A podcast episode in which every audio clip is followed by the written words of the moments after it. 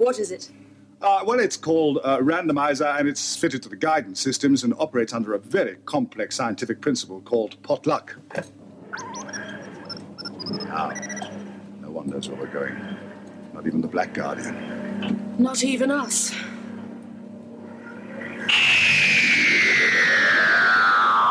Hello and welcome to the Randomizer Podcast, episode 10. I'm Charles. And I'm Tim. Hey, we mixed that up without even planning Hey. it. Woo. Yeah, it's the end of the first series. So we've least- been allowed to bring in games. Yeah, you hate games. Uh, some of them. Just my games. Okay. Yeah, just your games.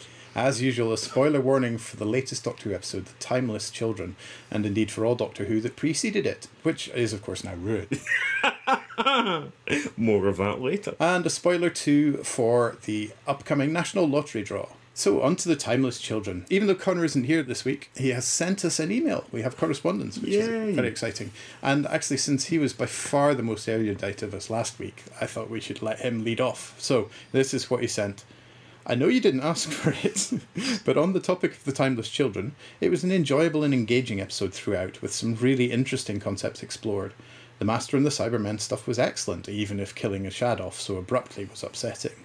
And the Cyber Masters were beautifully designed. Hmm. While having the Doctor behind the Timeless Child was literally the easiest solution to the mystery, it adds new layers and infinite potential to the Doctor. The mystery behind the character is back. For fans of a show that has survived so long by making itself based around the concept of constant change, Doctor Who fans really do seem to hate the idea of any change at all. I don't believe their outrage to be justified when you think about it for more than a minute. Lore has not been destroyed, it's been expanded. Nothing has been taken away from the character. The Doctor's still the Doctor, and William Hartnell's still the first Doctor. As it stands, Ruth's character still hasn't actually been placed in the timeline. There's still a lot more to uncover. People need patience. The story could end up being that William Hartnell's Doctor was the first to free himself from Gallifrey and go off into the universe on his own terms, as his own person. And if you ask me, that makes his character, and him being the first Doctor, even more impactful. And also, thank you, Dad, for the gift of life. Can I borrow 20 quid? Let's talk about the many ways that he's wrong. Well, what can I say? Good God, Igor, what have I created? I think I agree with most of it, to be fair. I agree in part with most of it. I always, I'm always interested in what Connor's got to say about things because he is very eloquent. He gets his point across very well. My take on it is that it's a bit of a mess, but I'm just going to sort of go, yeah, all right, fair enough, and continue watching the show. Yeah, I'm not bothered in the sense that I'm going to get out my tree about it. I did hear someone describe this whole thing as Chibnall really wanted to put his mark on the show. Unfortunately, his mark was a shit stain, which I actually In my mind, had gone to a dog cocking its leg at a lamppost, but there you go. I think I genuinely quite enjoyed the episode on its surface, and then the more I think about it, the more I'm kind of going, "Oh God, for fuck's sake!" Yeah. I'm going to go big general stuff mm. first, and then Okay. dive into some specifics because for me, I actually like the new lore that's been added. I think Connor's bang on there. I think it nicely packages off all the Gallifrey stuff, and hmm. you have another central mystery set earlier than all the Gallifrey stuff now. I think that's enjoyable. That's interesting. I think that the mystery that's been created is dull and boring compared to the mystery we had before. The Doctor's origins were very ambiguous, and I never wanted But hang on, when know. you say before, I'm what- talking about before this episode. but Well, th- before there the was a lot of. There What? was almost no mystery before this Well, episode. there was. Hang How on, what- wasn't what there? was it? The show's called Doctor Who. We never knew where the Doctor. We knew supposedly it came from Gallifrey, and that was basically it. There was allusions to other things, but it was never explained. Hmm. This technically explained everything. I didn't see the need for this. I just thought it was a question that nobody wanted answering. Well, you know? that's the, there's a weird relationship with this mystery that we all hold up so highly that you know we, we kind of want to tease at it. It's quite nice when little dribbles of things come out like the Cartmel hints in Sylvester McCoy's season, but if anybody dares actually tell a story about it, they're hung from the nearest lamppost. I don't understand why there's a need to. Don't go there. It's not necessary. That's all. None of it is necessary. As As- far as I'm concerned, that's incredibly fucking boring. let me lay it out. Yeah, yeah. because I'm not Okay. getting very far. So we have all the kind of messy Gallifrey lore that's been seeded in throughout the years has now been sort of wrapped up into a bundle, and put to one side of a key event, and that event is the Timeless Child, the Doctor, coming through this mysterious portal. So we have a lot of mystery now in terms of what's on the other side of that portal and who or what the Doctor was before that. Now, whether or not the show will go there is another open question. I think for me, the thing is that I don't have any problem with all of this stuff and thinking about it narratively, I find it quite interesting. But the delivery of it and the impact of it and the execution of it, I thought was really poor. Yeah. I don't think anything should be off the table. I don't think anything's unnecessary in that sense. But I do think that Chip Chibnall generally is does not have the skill to Yeah. do it well. I take your point on that. You know, I mean, I suppose I agree in that sense. If they'd have done this and done it well, or at least committed more, because it, it just felt like some half-assed piece of fan fiction. Well, it's a big revelation for no good reason other than to be a big revelation. The Master throws it in the Doctor's face, and Hmm. Yeah. then there's this tiny little wobble of confidence before Dr. Ruth, who is so badly served in this episode, yeah. pops up just to say, Hey, what does it matter? And the Doctor's like, You know what? You're right. And then there's this really ugly scene with her saying, I'm better than you to the Master. And that's, Yeah.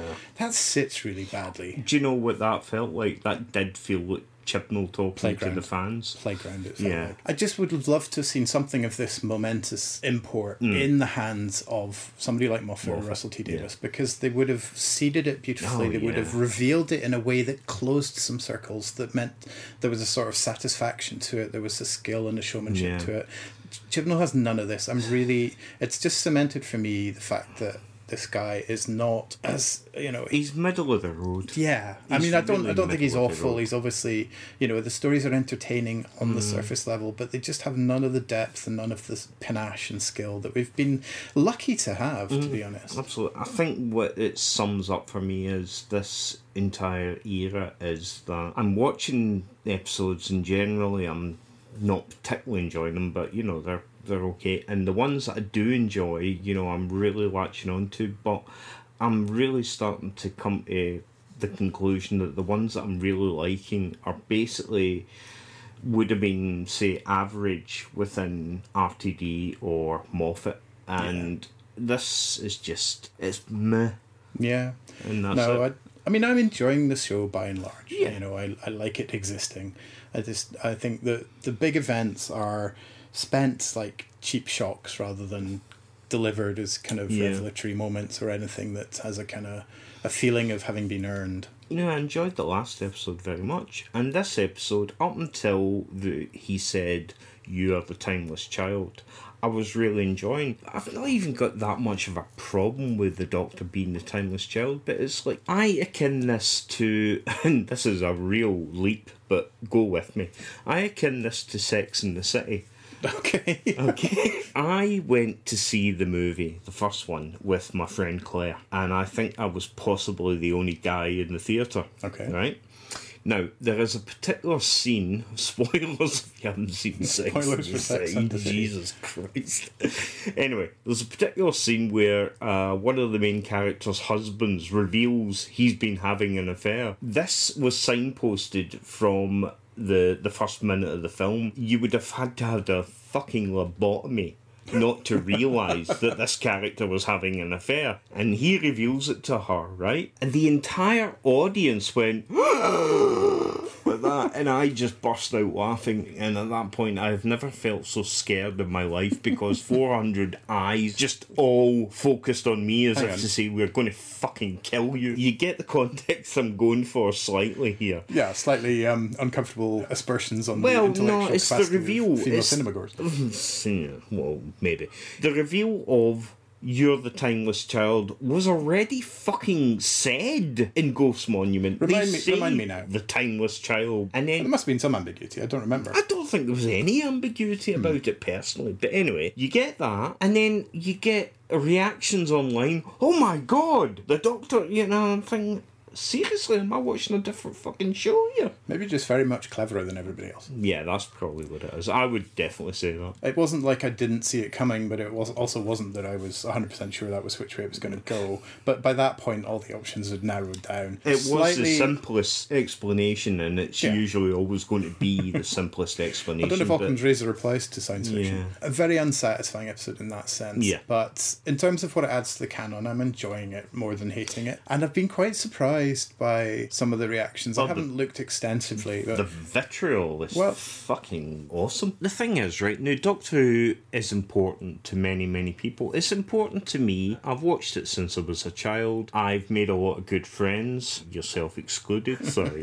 and it's a, friend. it's a something that my son and I share, and we have a lot of fun with. That's it. You know, you need to get a perspective. Sure, people can wrap their identities up in their fandoms. Yeah. And I think we can have a certain amount of compassion for people who are that invested in it. Oh, but yeah. that compassion extends only as far as their response is civil and coherent as well, I think. Admittedly, there are people, they say things like, oh, it saved my life. You know, I, I know it's helped people through things like depression and stuff like that, and I'm not discounting that. That's very important, and I'm glad that a TV show or a book or something helps you. I don't discount that, but I just don't think that you can really have this sort of vitriol reaction. It's ownership, it's entitlement, it's all these things of, well, this isn't being made for me anymore. And it's just ugly. And I'm glad to stay away from the most of it. if you need something to take comfort from, Master is an unreliable narrator. He could have planted all these things to fuck with the Doctor's mind. I don't want the get out. I want the show to do something interesting with this new territory that it's carved out. I'm not sure it will because I'm not sure Chibnall's capable of it. Let's look at what the ground is now. You've got the area before the Doctor comes through the portal. Hmm. So that's obviously now the new version of mysterious person from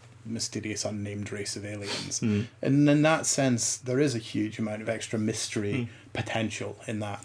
But then you've got the area between that and the new stuff about the Yeah. experiments on the Doctor, the Oh, creation. yeah, the, the loving mother that experimented on her child. So you've got this new territory between the Doctor coming through the portal and then the Doctor in the form of the first Doctor leaving Gallifrey. And in that time, there's a lot of interesting territory to explore. Of course, there was that interesting point that Connor made about, you know, the first Doctor could have been the first one to describe himself as the Doctor or to have escaped the division. I guess so. I, th- I think Ruth's looking very likely to fit into the division era, if you like. Hmm. And she's using the title The Doctor, so perhaps now there's a story to be told about the acquisition of that title during the division. And also the relationship between the division and the First Doctor is an interesting one. He escapes Gallifrey. Suddenly he's not just running away because he's bored, but maybe running away because there's this oppressive power. Because the other angle to look at the division under is as a kind of an American CIA metaphor, after all, the CIA is what they're supposedly replacing in, in Doctor Who lore. Yeah. But it's an all powerful race sending agents out to muck around and interfere, often in underhand and mm-hmm. it seems violent ways. The way Well- the CIA, of course, does. Well, exactly. So mm. the, the, the CIA is a jokey, clunky title for them. It's great that they're not called that anymore. Yeah. But the function still has strong parallels. And that's ripe storytelling territory, I think. Oh, I definitely think the whole idea of the division is, for me anyway, it's about the only interesting thing that's came out of this. So it would be interesting to see what the relationship is to that in the in the series going forwards, mm. whether it touches that or whether we fly off into territory new, and we might do a bit of both. The problem I have with it in terms of how it's been delivered is it feels like it could go either way. It mm. doesn't feel like this has been so earth shattering that the Doctor has to deal with it and explore it, and we have to go there narratively. Because it was all shrugged off after the pep talk from Dr. Ruth. So it does feel like we could go off in new directions next time without necessarily having to go there. In which case, well, what was all the big fuss about? There's one little thing, right? It's a sort of tangent. The whole thing where we see her doing that bit in the Matrix with fucking Doctor Who theme over it, which felt really bad. but we see um, the Brain of Morbius stuff now. I just don't get that. I genuinely don't get that. I've never understood why that when that was shown back in the 70s, people immediately thought, oh my god, there's been other doctors, because that story is Morbius and the Doctor have a mind duel. Morbius loses the mind duel. It's the two of them going through their previous lives. Mm-hmm. So those were Morbius's lives. Otherwise, why did he lose if none of his lives came up? No, you're retconning. I'm, Because I'm fucking retconning. You absolutely are. It was well documented that the, the production team's intention was to have a laugh, and these were other doctors. Oh, and the text of the show plays it that way. It's it's a it's a very plausible retcon, but it's still a oh, retcon that this was that these were Morbius's. What? I don't know why you're laughing at me. This is Oh, this is not in dispute. yeah, but it's hard. Oh, God almighty. Just because Philip Hinchcliffe decided to have a bit of a laugh, people take this seriously. Well, but that's part of the fun of it. Oh, my. And I'm so, kind okay. of in- overjoyed that they're canon now. Alright, that's fine. When does DWM do its Philip Hinchcliffe is the Doctor cover and Douglas Camfield is the Doctor? Bring it on. Why not? That's uh, another gap for a Big Finish. Oh my god, yeah, the Philip Hinchcliffe box set that came out could be retconned into, you know, we'll get rid of Tom Baker and just put Philip Hinchcliffe there. Anyway. It's such a big pile of steaming wank. Oh, I loved it though. It was just my sort of wank. The, Fair enough. I'd, I'd liked all of that, and uh, people have done kind of montages showing all the doctors that have been on screen in Timeless Children now, and and that's fun. The accountant in us all enjoys it. Uh, let's talk about some specifics. I quite liked the payoff of all the Brendan stuff, although it was kind of funny that it didn't go back there in any way. Well, it was a sort of redacted memory. They Hmm. they put that as a skin or a filter over to hide the story, so it was a quite a clever uh, little reveal. And I think it's uh, interesting in sort of how allegorical it allowed itself to be. Although I think in retrospect, I would have wanted a sense in the previous episode that the Doctor was somehow experiencing these Brendan scenes. That's absolutely. I did not for one second take that as this was, you know, being broadcast into No, the Doctor's mind utterly separate. It just felt, yeah, and that again, that is poor writing. Or at least just a choice that doesn't sort of uh, chime well with the big revelation of why that choice was done. It's it's less elegant Yeah. in terms of wrapping things together. I think overall I'm happy though. It wasn't a big mess. It opens lots of new doors for stories pre Hartnell and it restores mystery to the Doctor. I liked Graham and Yaz's scene, but this was Sacha Dhawan's episode. Yeah. And that's great for him. I think it's terrible for Jodie. She was hmm. very much a passenger. Yeah. It was nice when she took control at the end, but hmm. the other thing that really disappointed me was how little Ruth was used. I'm really, really happy that some people enjoyed it. I'm, I'm actually more happy that people enjoyed it because of all the negativity that surrounds it. You know, because you do need perspective and you need a bit of balance. So it's nice to, what like Connor enjoyed it a lot more. You enjoyed it more, although, you know, I think we all see some of the, the problems with it and the problems with the season. So, uh, what, well, let's give it the Chaz test, though. Did you have fun? yeah. Great. Yeah. That's maybe all we need. Exactly. I certainly didn't hate it. I thought it was fun. I thought it was a laugh. This could be the tagline for the Chibnall era. I certainly didn't hate it. That's Yay! That's an up. We will damn with faint praise. What else? Yeah, I didn't see what the Lone Cyberman was doing in the previous episode when he opens the caskets on the troop carrier. Why is he just welding the warriors and Well- making them scream for show? From what I can tell, he is basically taking their humanoid parts out Right. because he wants all the Cybermen to be Ah, fully see. mechanical. This is why he has this death particle that he's obviously had for ages, but decides to mention at the very last minute. Who named that? Oh, it's fucking terrible. I mean, also, the continuity with that whole fucking death particle is pathetic. Earlier in the episode, they're basically saying it will wipe out all organic life, and then they retcon it within the episode, say all organic life. Oh, on a planet. I mean, the whole point is if the the thing is to wipe out all organic life, then if that's the case, you're going to need what a hundred billion death particles to go to every planet individually. Maybe it just takes a long time. Oh, fuck. It just sort of drifts through space. you know, on the neighbouring planets, like, oh, we've got 7,000 years, guys. Let's pack our toothbrushes. a fucking wank. uh, weird. But yeah, complete MacGuffin. And I really, really deplored the both the editing, Hmm. the pacing, and the fact of how the Doctor was rescued. Because Yeah. you know, it's like he turns up. He's like, "Oh, I'm going to save you," and it's, that's lovely in itself. It's it's satisfying. But there's several axes to criticize this on. There's the old white guy rescues female Doctor. Uh, But I'm not, you know, it's fine. Character rescues character, that's all very noble. The one that really pisses me off is Master and all powerful Cybermen stand around Yeah. doing nothing for give two him a few seconds. It's like, okay, yeah, you'll have your big moment. Again, it's, I was talking about narratively aware doors. This is narratively aware villains. Oh, David Legg had commented on that particular thing. He thought the old guy was going to be Rassilon, and he thought it would have been interesting if he hadn't seen his right hand ah. until what, near the end, and it's the silver glove thing. Oh my god! You know, yeah, but- it's the Phantom Hand. yeah, That's it, it could be. it appears again. I think he had the gravitas as a character He that was makes you expect something hmm. more, and that's slightly disappointing, I suppose, internally because maybe that's not enough to just have a character who has internal gravitas. Well, I mean, he even had the look, didn't he? He had the windswept thing with the big uh, staff. He was know fucking takes me to? Gandalf. Uh, the Cyber Time Lords, uh, they were kind of awful. Something just kept flip flopping in my brain about them. The colours, I was like, mm and then the mouths, the sad mouths.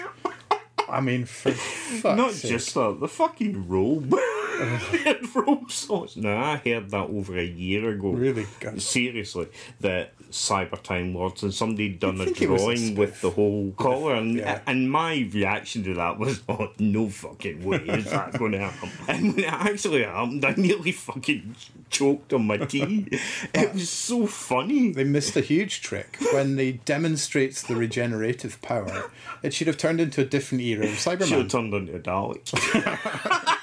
No, it should have gone Mondas. Yeah, Moonbase. that would have been That brilliant. been actually. I mean, that would have made that whole scene actually funny. In a sense of design, it looked interesting and nice, but I mean, as an actual concept, it was complete shit. Oh, you're just going to snag your collar smashing through doors all the time, aren't you? Yeah, you know what it's like? It's like a kid that um, Doesn't is stop making a with the Lego. yeah. the Lego, and then you decide to, you know, I'm going to add a couple more guns on or Yeah, something. what this spaceship really needs is a rooftop swimming pool.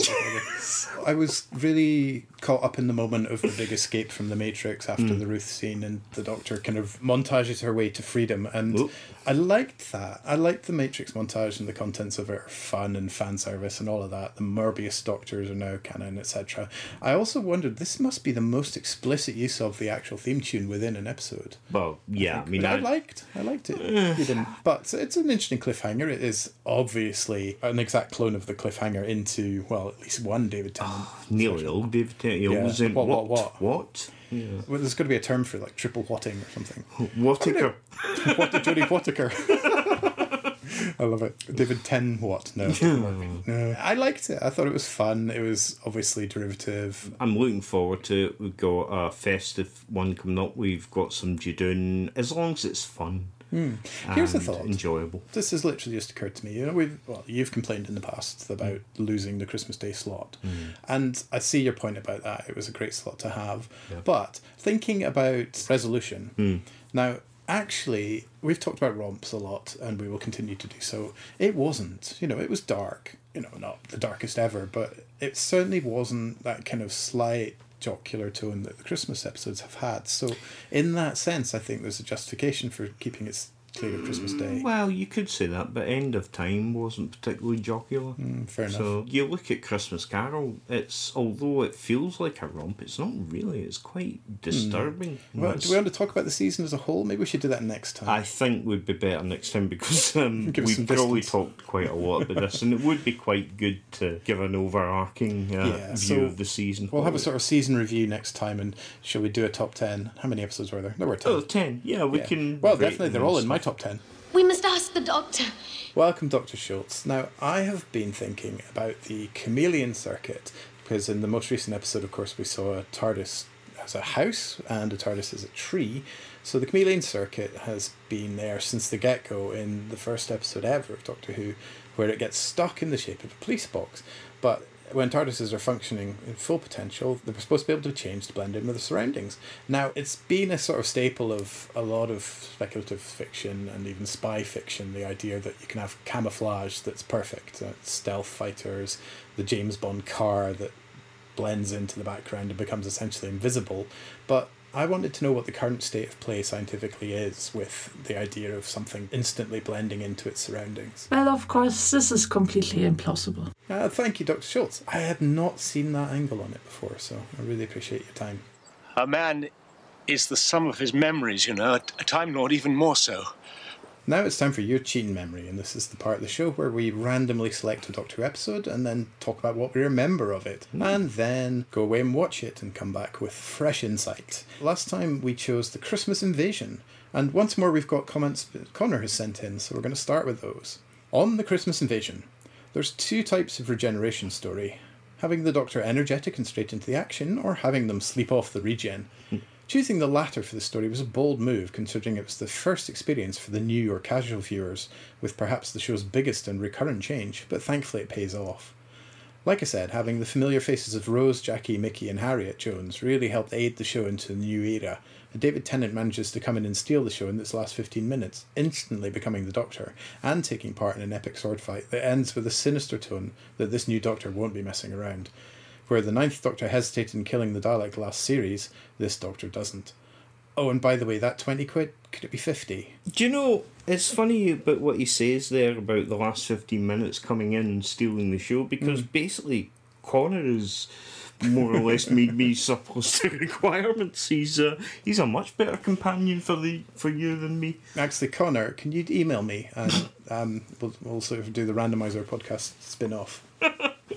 I actually totally agree with everything he said there. Um, You are redundant then. Yeah, I am. The Christmas invasion is like a watermark, uh, sorry, a watershed moment in Doctor Who because technically it is your first Christmas special apart from Merry Christmas to you all at home.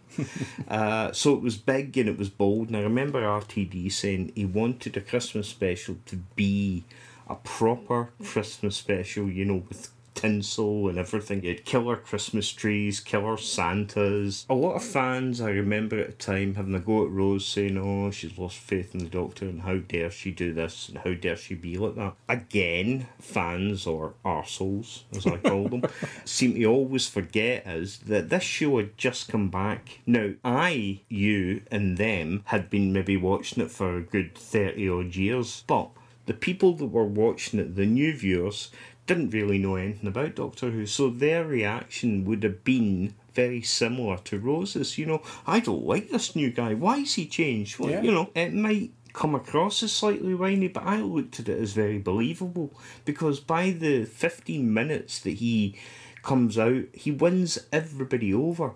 And I think that was very clever from RTD's point of view. He could have had the Doctor doing an 11th hour thing and come out fighting, but he did a Peter Davison thing. And that was at a point in the show where people had been watching Tom Baker for seven years. So you don't have a big, massive, energy filled episode, you have a slow introduction to a different Doctor. And this was a slow introduction handled beautifully by a genius showrunner. I totally agree. Yeah, it's lovely stuff. Mm.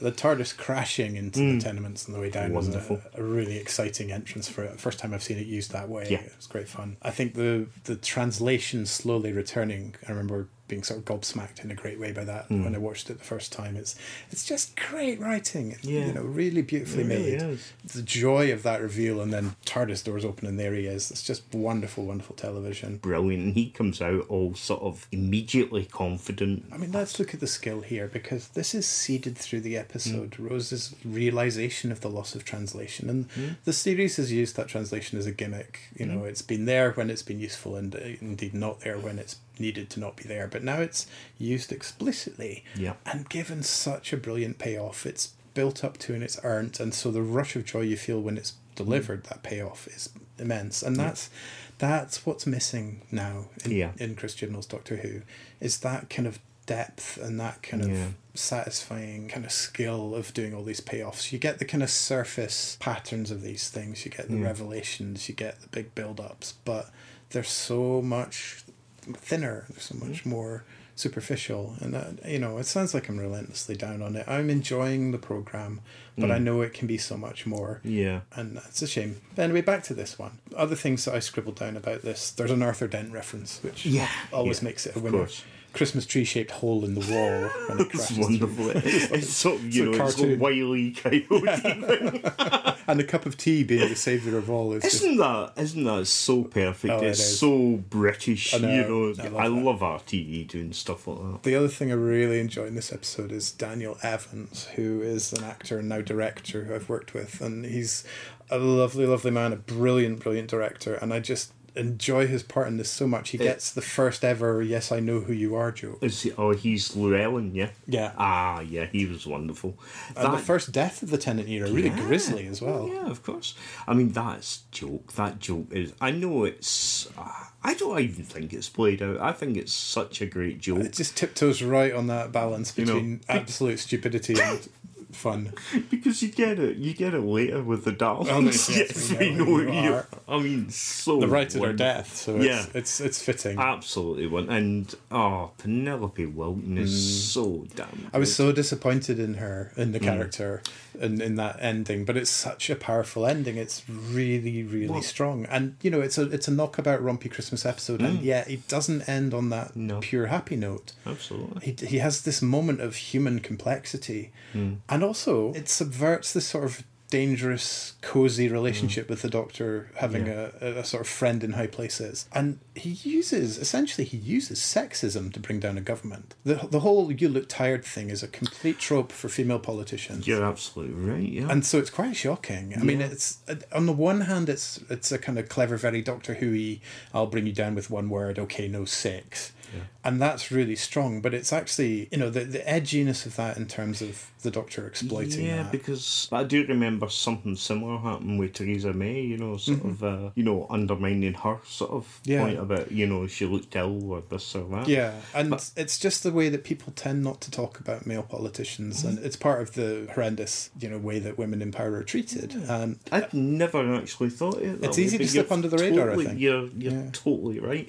The other thing I thought was uh, very powerful about that is when they fire on the Sycorax retreating, it's such a metaphor for the General Belgrano during the Oh, uh, yes. the Argentinian No, uh, the that. Falklands because I mean of course Thatcher ordered the destruction of a retreating ship. I think Harriet Jones's motives, I believe that they are honest, if you like, that she is concerned for Earth having to stand on its own two feet, rather than wanting to do this to show that she's a strong leader or to score political points. She makes some very, very good points about the Doctor not Hmm. being there all the time. It goes back to something in Torchwood, Children of Earth, when Gwen is doing the monologue to the video camera saying that the Doctor, you know, is not always here, and sometimes when he's not here, she thinks he must be ashamed of us. So there is that argument, you know, the Doctor can't be everywhere. He's not omnipotent, although. He may well be. I mean, I think he's got some like, 700 regenerations out there.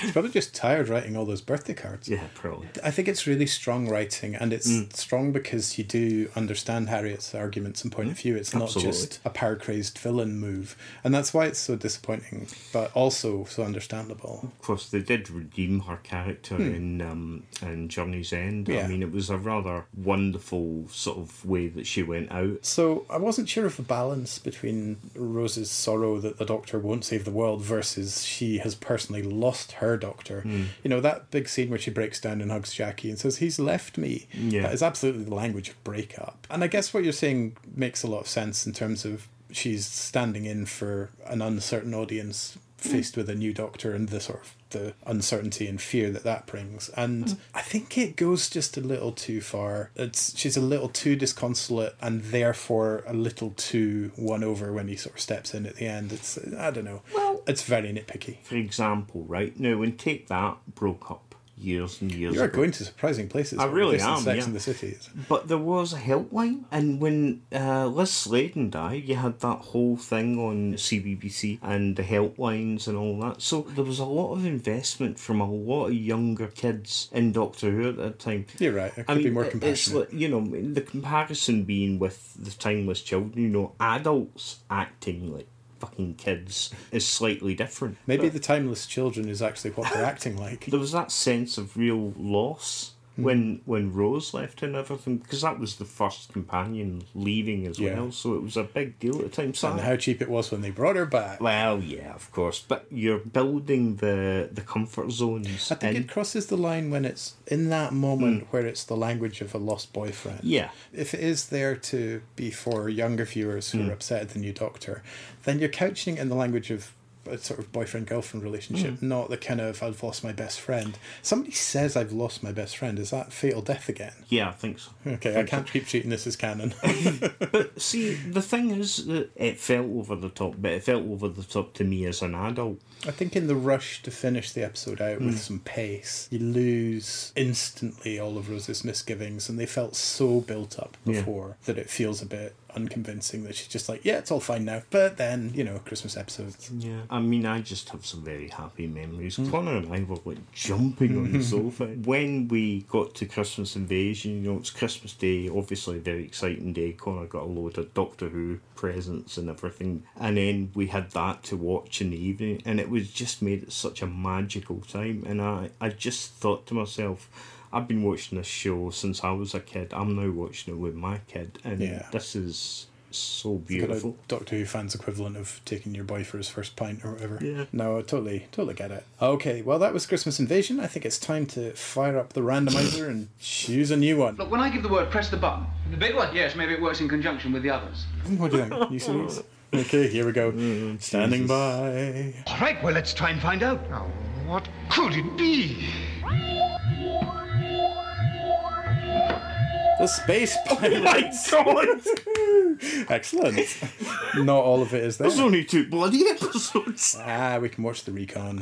Oh god! Oh, I've that's done what it. I've been I've done it once already. Come on, it's no mutants. That is mm, that is what I've been dreading, unfortunately, through uh, for the old series. Is if we get like ones with missing episodes, I'll do it for this one and this one only. But there's no way I'm sitting through uh, telesnaps and audio. Uh, Imagine if you had to do it with Timelash. I think it's not as bad as you think it is. You know what's really disappointing about this is it's a Pat Troughton story, Mm-hmm. and I so fucking love Pat Troughton stories. Doesn't matter how shit they are, Pat Troughton's in them. I did Yeah. watch it in my watch through, Yeah, obviously in the early days. I'll watch it, Yeah. of course. So what do we remember about it? the runner or something on it was John Nathan Turner. It was the very first time he ever worked on Doctor Wow. Who. There we go. It's the penultimate story for Pat Troughton, Mm-hmm. and you've got Jamie and Zoe, and there are some space pirates in it. What? Yeah. Spoilers. And um, I know fuck all else I remember I remember quite enjoying there's just a lot of model work of spaceships Yeah. docking and space stations and so on. Um,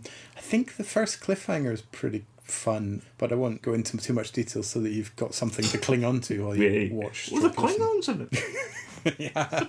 Well, in the textbook case of Be Careful What You Wish For, we got some classic. Uh, oh, you know the best part? Wow. When we review it, we can talk like this again, matey. Oh, fucking hell. I don't have a sonic screwdriver because I'm not off on a romp. I call it what it is. A great loss of pomp and circumstance. So I think that brings us neatly to Romp or Pomp, where we oh, try to have a quick browse through the randomizer and decide if these are rompy or pumpy stories. Okay. It's the first time we've done it with only two of us, so it That's may- true. I'm going to say Space Pirates is a romp. It's just a guess. We have to decide that next week. All right, but we'll click the randomizer and we will see what we get. Praxeus. it's quite rompy. It's a sort of high stakes romp. I don't know. You were going to say like Yeah, something no, unflattering, weren't you? No, it's a romp. The Fires of Pomp, eh? I don't know. It is a bit of a romp, but it's got a beautiful ending. I think it's rompy. An unearthly child. Ooh, uh, pomp. All pomp. Yeah. Blink. Huh, It's definitely. such fun, but it's not a Yeah, it's definitely pomp. Yeah. Genesis of the Daleks. Oh, that's, that's, pomp. Pomp. That's pomp. Yeah. Oh, atmosphere all the Great way. one. World Enough and Time and the Doctor Falls. Those are serious as well, aren't they? God, they're brilliant. Yeah. So not much romp this week. Come on, give us a couple of more and then we'll Come on. The Pyramid at the End of the World. Um, it's more Quite sort of high serious. stakes, I suppose. Okay, a couple more. Dark Water, Death in Heaven. Jesus. I think this is a serious randomizer. Wow. Okay, one more. In the Forest of the Night. Oh God, romp. It's a bit rompy, isn't it? Yeah, it's a bit stupid as well. And on that positive note, we will move on. So here's your challenge. So it's challenge time, and as you'll know, Chaz has been challenged by me to watch The Mutants, and then he's going to challenge me to watch something. But we've had a few mishaps along the way, so Chaz, have you watched it now? Uh, well, um, I need to hand you this um, this note. Dear Mr. Reed, please excuse Charles from watching The Mutants. He has been unable to this week as he has been exposing himself to trees, and I'm trying to teach him a lesson. Signed, my mum. All right, next week then. All these corridors look the same to me. So this is Which Corridor Is This? Inspired by Rob Shearman and Toby Hadoke's book Running Through Corridors, where they rewatch all of Doctor Who in order and then say nice things about it. So I've been rewatching the show and in some cases watching it for the first time. And I am up to a classic Tom Baker era. I've just watched the horror of Fang Rock. It's a classic, rightly so. Hmm.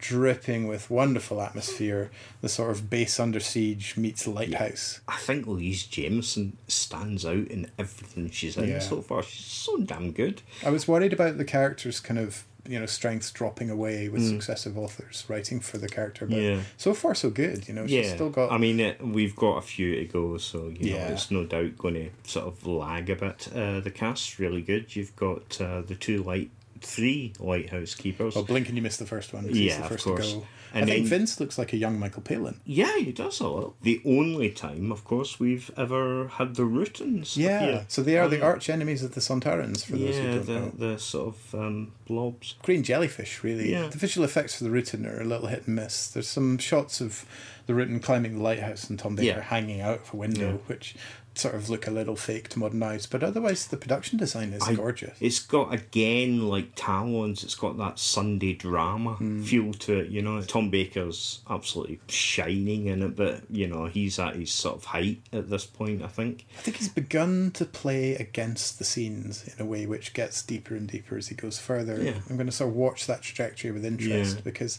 I think it starts off as a thing he does to Mm. unsettle the other characters. But then, if I'm remembering rightly, it sort of slips into almost a shtick that if a reaction would normally be sad, he'll go happy and, and vice versa. But here, I think it's still being wielded with skill and power. yeah. One thing which did leap out at me was right at the end of part three when they realised that the Rutan can change its shape. He says, "Ah, the chameleon factor," and it's like, what? I mean, it's Yeah. chameleon factor, right? Yeah. So is this a fluff or is this him being weird? I mean, should it Um, be chameleon circus all these years? Is a chameleon a vegan chameleon? But I think also some of the characters could have done with a little more depth, like Adelaide in particular. Uh. Yeah. Her death is really poorly directed as well because we don't really see how the Rutan gets her. You know, Hmm. we, we cut from one scene with the Rutan coming in the door in the shape of Reuben, and then next time we're back in that room, the, he's got her already. Yeah. You know, the, the small criticisms I have, I did get a sense of the director or the editor cutting around maybe the limitations of the effects and the budget. Uh, it's a lovely story. I'm, I've enjoyed watching it very much. And I'm on to The Invisible Enemy next, Oh. which uh, I will talk about once I've completed the story. Space prawn. Space prawn. Yeah. Predictable as ever, Doctor. Doctor! Doctor! Doctor, Doctor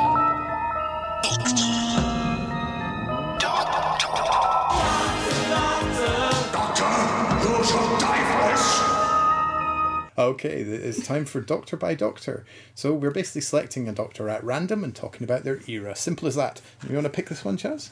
Yeah. Why not? Oh, it's number five. Come Ooh. alive. Number five. Ah, Peter Davison. Don't put it back in the box. Oh shit! Sorry. Actually, is it Peter Davison? Well, he's number 57 now, I Yeah, think. So, so- number five was that child on the opera. No, it's Peter Bloody Davison. Sod Yeah. you. Sod you, Chibnall. um, we will number as we have to because otherwise we just don't know where we are. Peter Davison, I grew up with Peter Davison's Doctor. Hmm. I mean, I remember St. Tom Baker, but it was really the Davison era that I grew up with. Like David Tennant, he was my Doctor in that sense. Absolutely. I grew up with Tom Baker, stroke Pertwee a little, but I cite Peter Davison as just absolutely brilliant. I, it was such a, a moment when Tom Baker regenerated Mm. into him. And yeah, obviously, you know, missed Tom Baker, but my God, Peter Davison was fantastic. Yeah, It really I, was. I love him as an actor. I've Yeah. watched um, All Creatures before he was in Doctor Who. I used to watch as a kid, and Mm. Yep. a very peculiar practice is well Yeah. worth digging out if you can get hold of it. fantastic. That's worth a tangent of the week sometime, I think. Yeah, it really is, actually. So interesting in this era of a very full TARDIS, three companions. Peter Mm. Davison came into the program already with three companions: Tegan, Nyssa, and Adric. Yeah. and it's it was I think the era did suffer from it slightly as well. There was always that kind of tension about what everybody could do in each episode. Although in some episodes the answer was to put them to sleep, as we alluded to previously. Yeah. It's almost as if Three Companions is a really, really bad idea, isn't it? Peter Davison's era began with Castrovalva, which Hmm. drew on the works of M.C. Escher, the artist who draw kind of impossible topologies, you know, staircases that went up forever, and hands drawing themselves, drawing Yeah. themselves. And so it uses this mathematical idea of recursion, the idea of things being trapped within themselves, to create a trap for the Doctor. And it's very clever plot, very intellectual Hmm. plot. And on the back of Logopolis's block transfer computation, yeah. we've got a lot of sort of big maths themes I mean, going on. I love Christopher H. Bidmead's scripts. I, I love his ideas. Mm. I mean, it is very sort of more hard sci fi than Doctor Who is used to.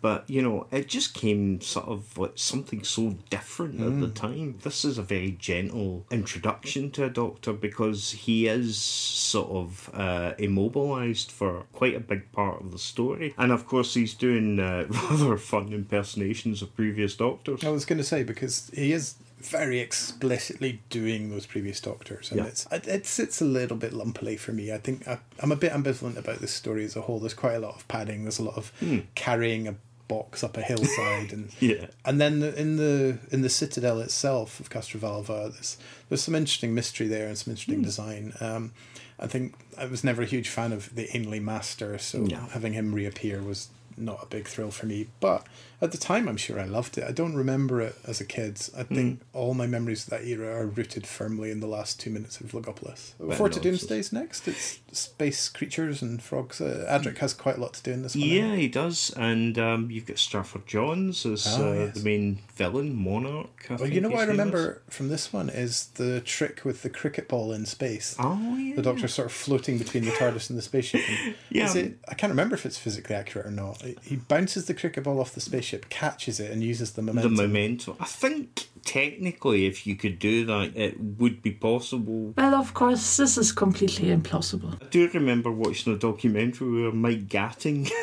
who's a Doctor Who fan and cricketer, obviously, uh, had specifically commented on that he loved the Fifth Doctor. well, of that the was cricket- cricket, yeah. That's a big theme. But yeah, Kinda is next. I'm so fond of Kinda on many levels. Like, very, I- very good. it's a very different story for Doctor Who. It's got this whole idea of cyclical time. It's got an amazingly spooky monster called the Mara who lives inside the mind. And there's some really chilling scenes inside mm. the sort of dream space with Tegan with the tattoo and the old people and just great, rich, wonderful story. I think that is one of the first highlights of Davison's era. Mm. Um, and of course, uh, Nyssa gets sent to sleep for the entire Well, episode. yeah, maybe it does gain something from thinning Yeah, the, the ground a little definitely bit. does. I like Nyssa a lot. No, just- I do as well. And Peter Davison always said that he thought Nyssa worked best with him, you know, as a companion. Actually had some technical knowledge, Yeah, yeah, absolutely. But you've also got the descent into madness Yes. of Hindle, I which love that. Mm. is so good. You know that whole bit. You can't fix people. You and know. Adric's kind of having to play along that kind of slight hostage situation. Mm. Yeah, It's all really tense, really. Yeah, it is very, very good. It's Strong a real, it's a real standout of the season. And that kind of slightly clunky in retrospect, but that cabinet that you Yeah. get locked into was Yeah. quite terrifying as Yeah, well. very much. And of course,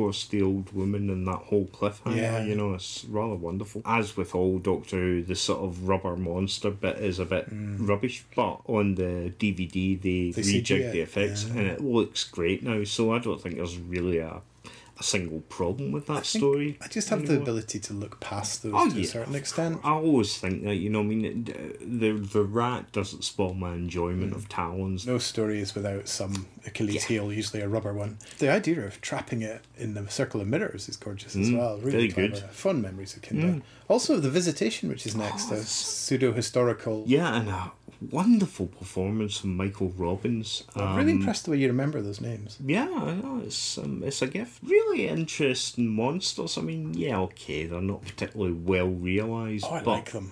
What the, the Terileptils, yeah. Terileptils. I don't think they're that well realised, but I think they're great. But also the death of the sonic screwdriver that's almost like Yeah. killing a companion. I know, and uh, it's quite amusing. Sort of Peter Davison said, "I feel like you've just called off an old friend." Black Orchid is a an actual historical and uses doubling to have Nyssa have an identical twin, which Hmm. I think there's sort of some rule that after a certain amount of time, every science fiction Yeah. series must do a seri- an episode with identical copies.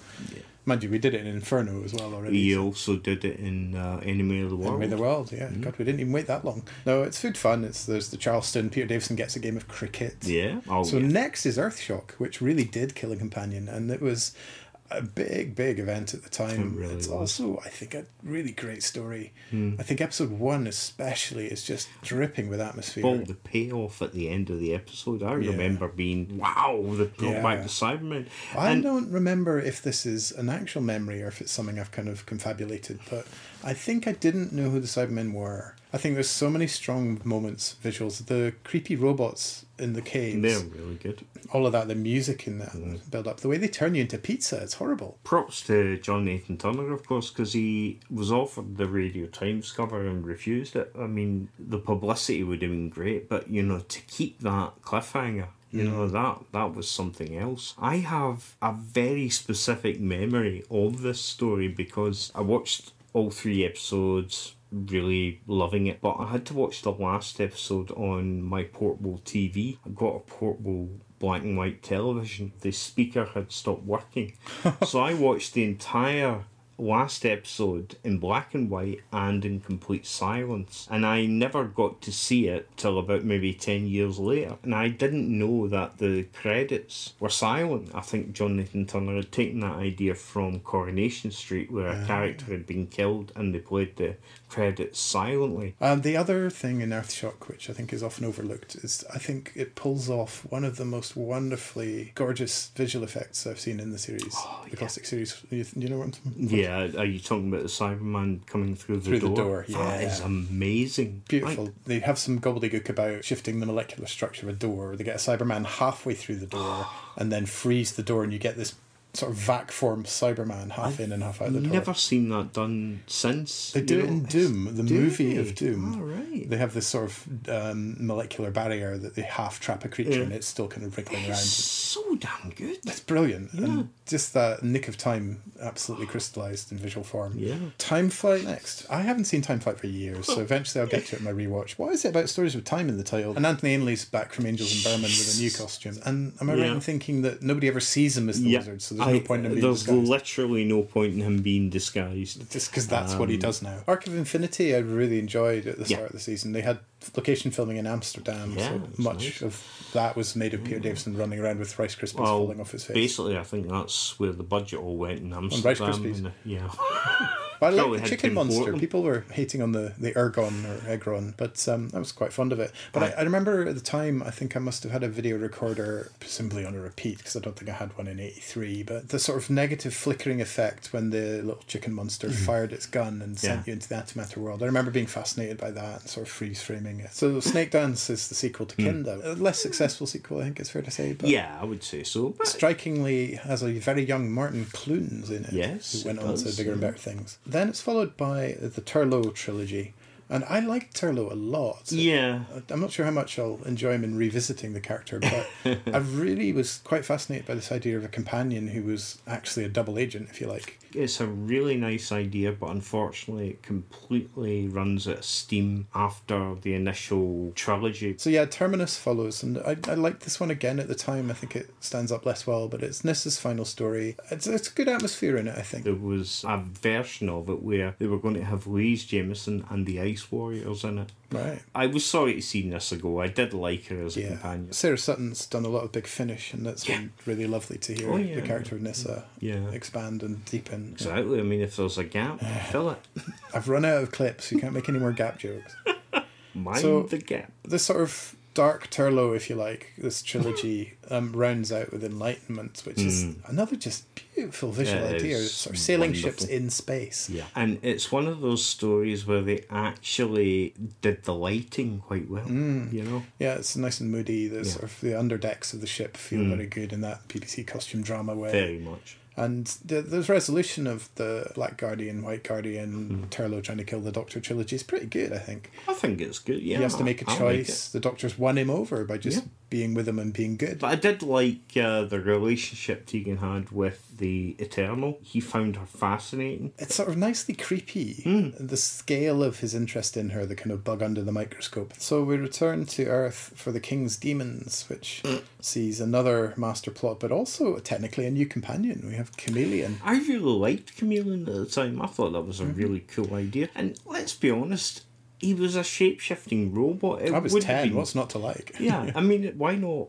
sort of still have him there? He could basically just be something else. Then we have the anniversary special, The Five. Doctors. Um, and Ah. I think if there's a story that hits the rump on it or hard, it's that one. It's so fun, though, isn't it? Yeah. it's Total nonsense. Yeah. It's just contrived and uh, I don't know, still manages to be kind of atmospheric, all Yeah, the kind I of ticky tocky music. And, I agree. It's uh, you know it's set on Gallifrey. It's contrived. It's sort of um, it buggers about with Gallifreyan history. Nobody should do that ever. Yeah, you know, I mean, complete contrived nonsense. Yeah, But I mean, if anybody did that nowadays, Yeah. you can imagine we'd be Oh, talking yeah. about it very strongly. then Peter Davison's final season, Hmm. season 21, starts with Warriors of the Deep, which is kind of, it's a show of highs and lows, isn't Hmm. it? You've got the high of the final moment with There Should Have Been Another Way, Hmm. which is a great bit of kind of plot twist and seeing remorse and the Doctor having to destroy an enemy he would much rather have found a peaceful solution for. It's sort of retreading the same ground with that race as well. doesn't he look like he's been through the ringer? You Yeah, know, great sort of, he really looks as if you know he's so harrowed and Yeah. by this entire thing. I think that that is a story that, with more subdued or flickering lighting, some rust marks on the walls, Mhm. things like that. Uh, would Saying be wonderful. sack the sea base cleaners and everything's yeah, basically, it's really a story that just needs a little bit of fine tuning. It's probably the epitome of the too brightly lit and Yeah. too bland. And I think Davison's Doctor gets accused of being bland, and that's not him. No. Again, this is the Doctor being the public face of the show and getting blamed for the, Hmm. the production failing. I don't sure why there is this kind of overlighting going on. The sea base plot, the kind of Hmm. double agents, the political paranoia, they're all really strong. Loved it. I mean, although it's set in the future, it's a very 80s Very Cold War. thing, isn't it? Yeah. I think that's the whole thing of sci-fi reflecting the Yeah. times in a way, isn't it? Um, the Awakening, a pseudo-historical.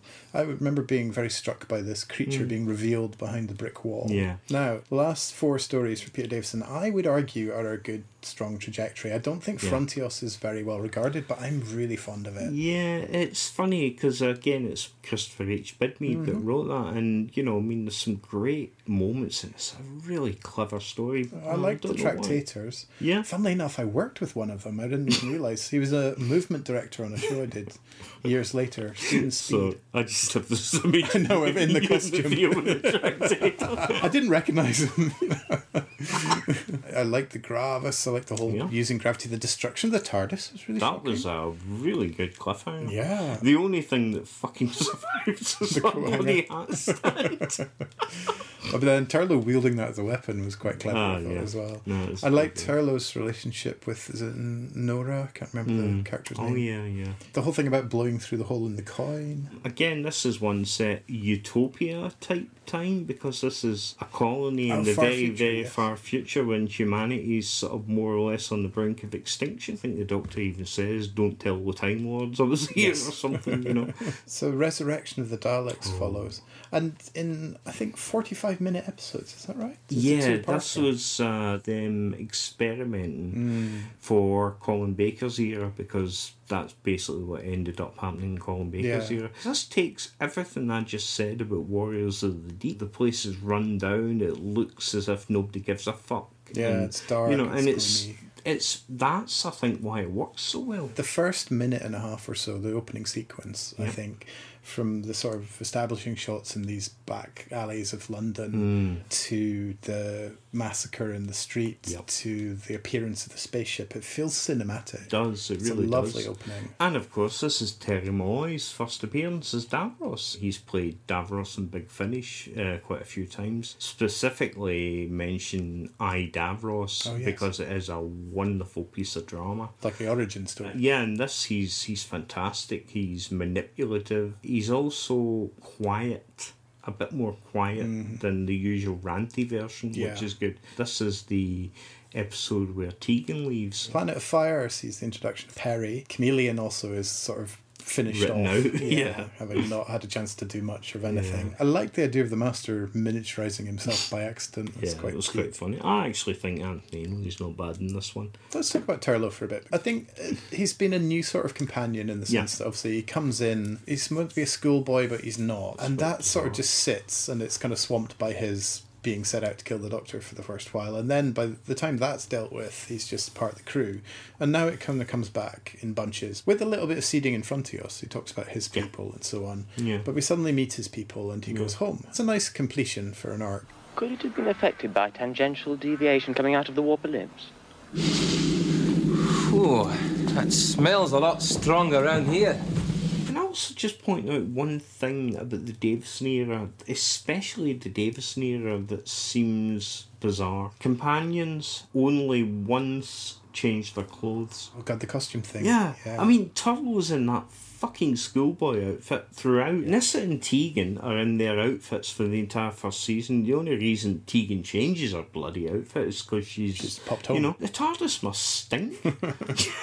yeah, I mean, it reminds me of the sound of drums. The Master had aged the Doctor up. And he was in the doghouse on board the Valiant for a year. And I always remember watching it with Connor going, that place must stink of pish. We were talking about how Graham's search for the toilet, Exactly. possibly the first acknowledgement of certain bodily functions. Actually, it turns out I was wrong. Ah, of course. Uh, Bill Potts asked where the toilet was. So, I mean, Jesus, who would want to sit on board the Valiant without a nose block?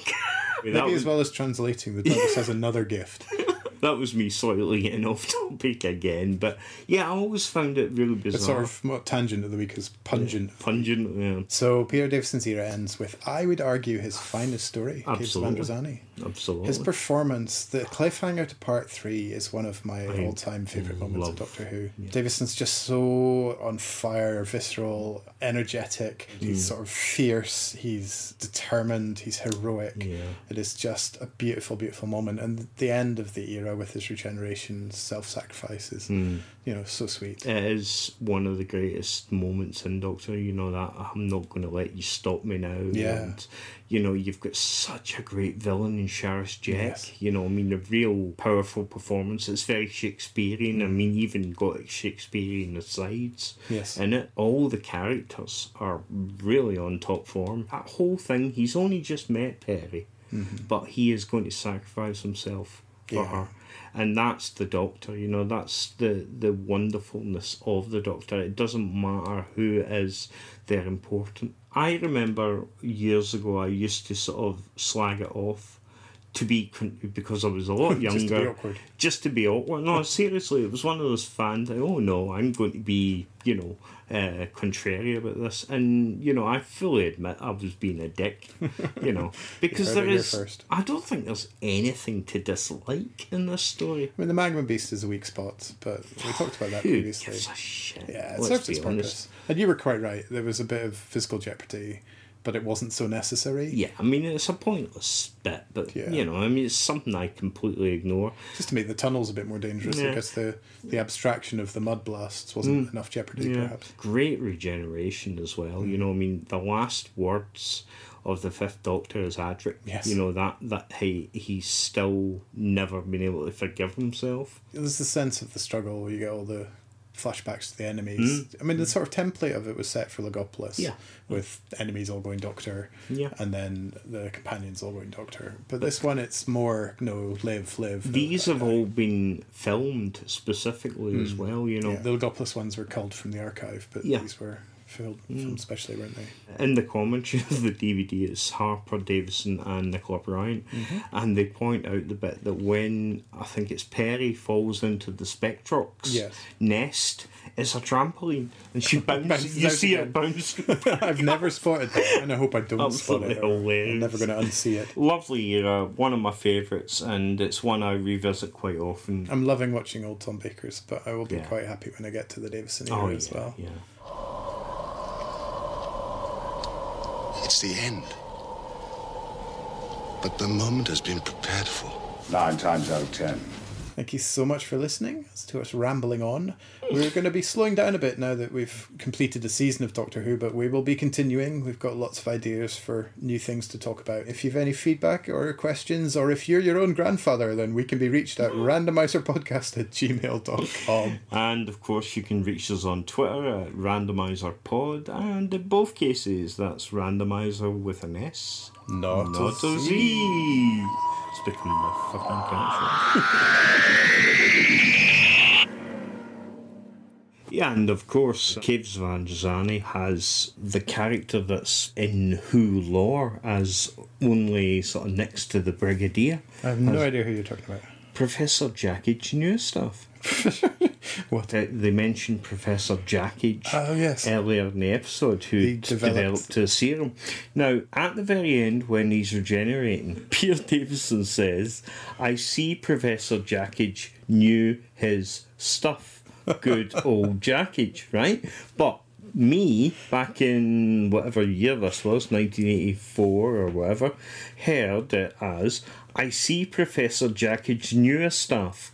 Good old Good old Jackage. Jackage. And I spent years thinking that this was an, a Doctor Who character akin to some like the Brigadier, trying to find out what fucking story Professor Jackage's newest stuff appeared in.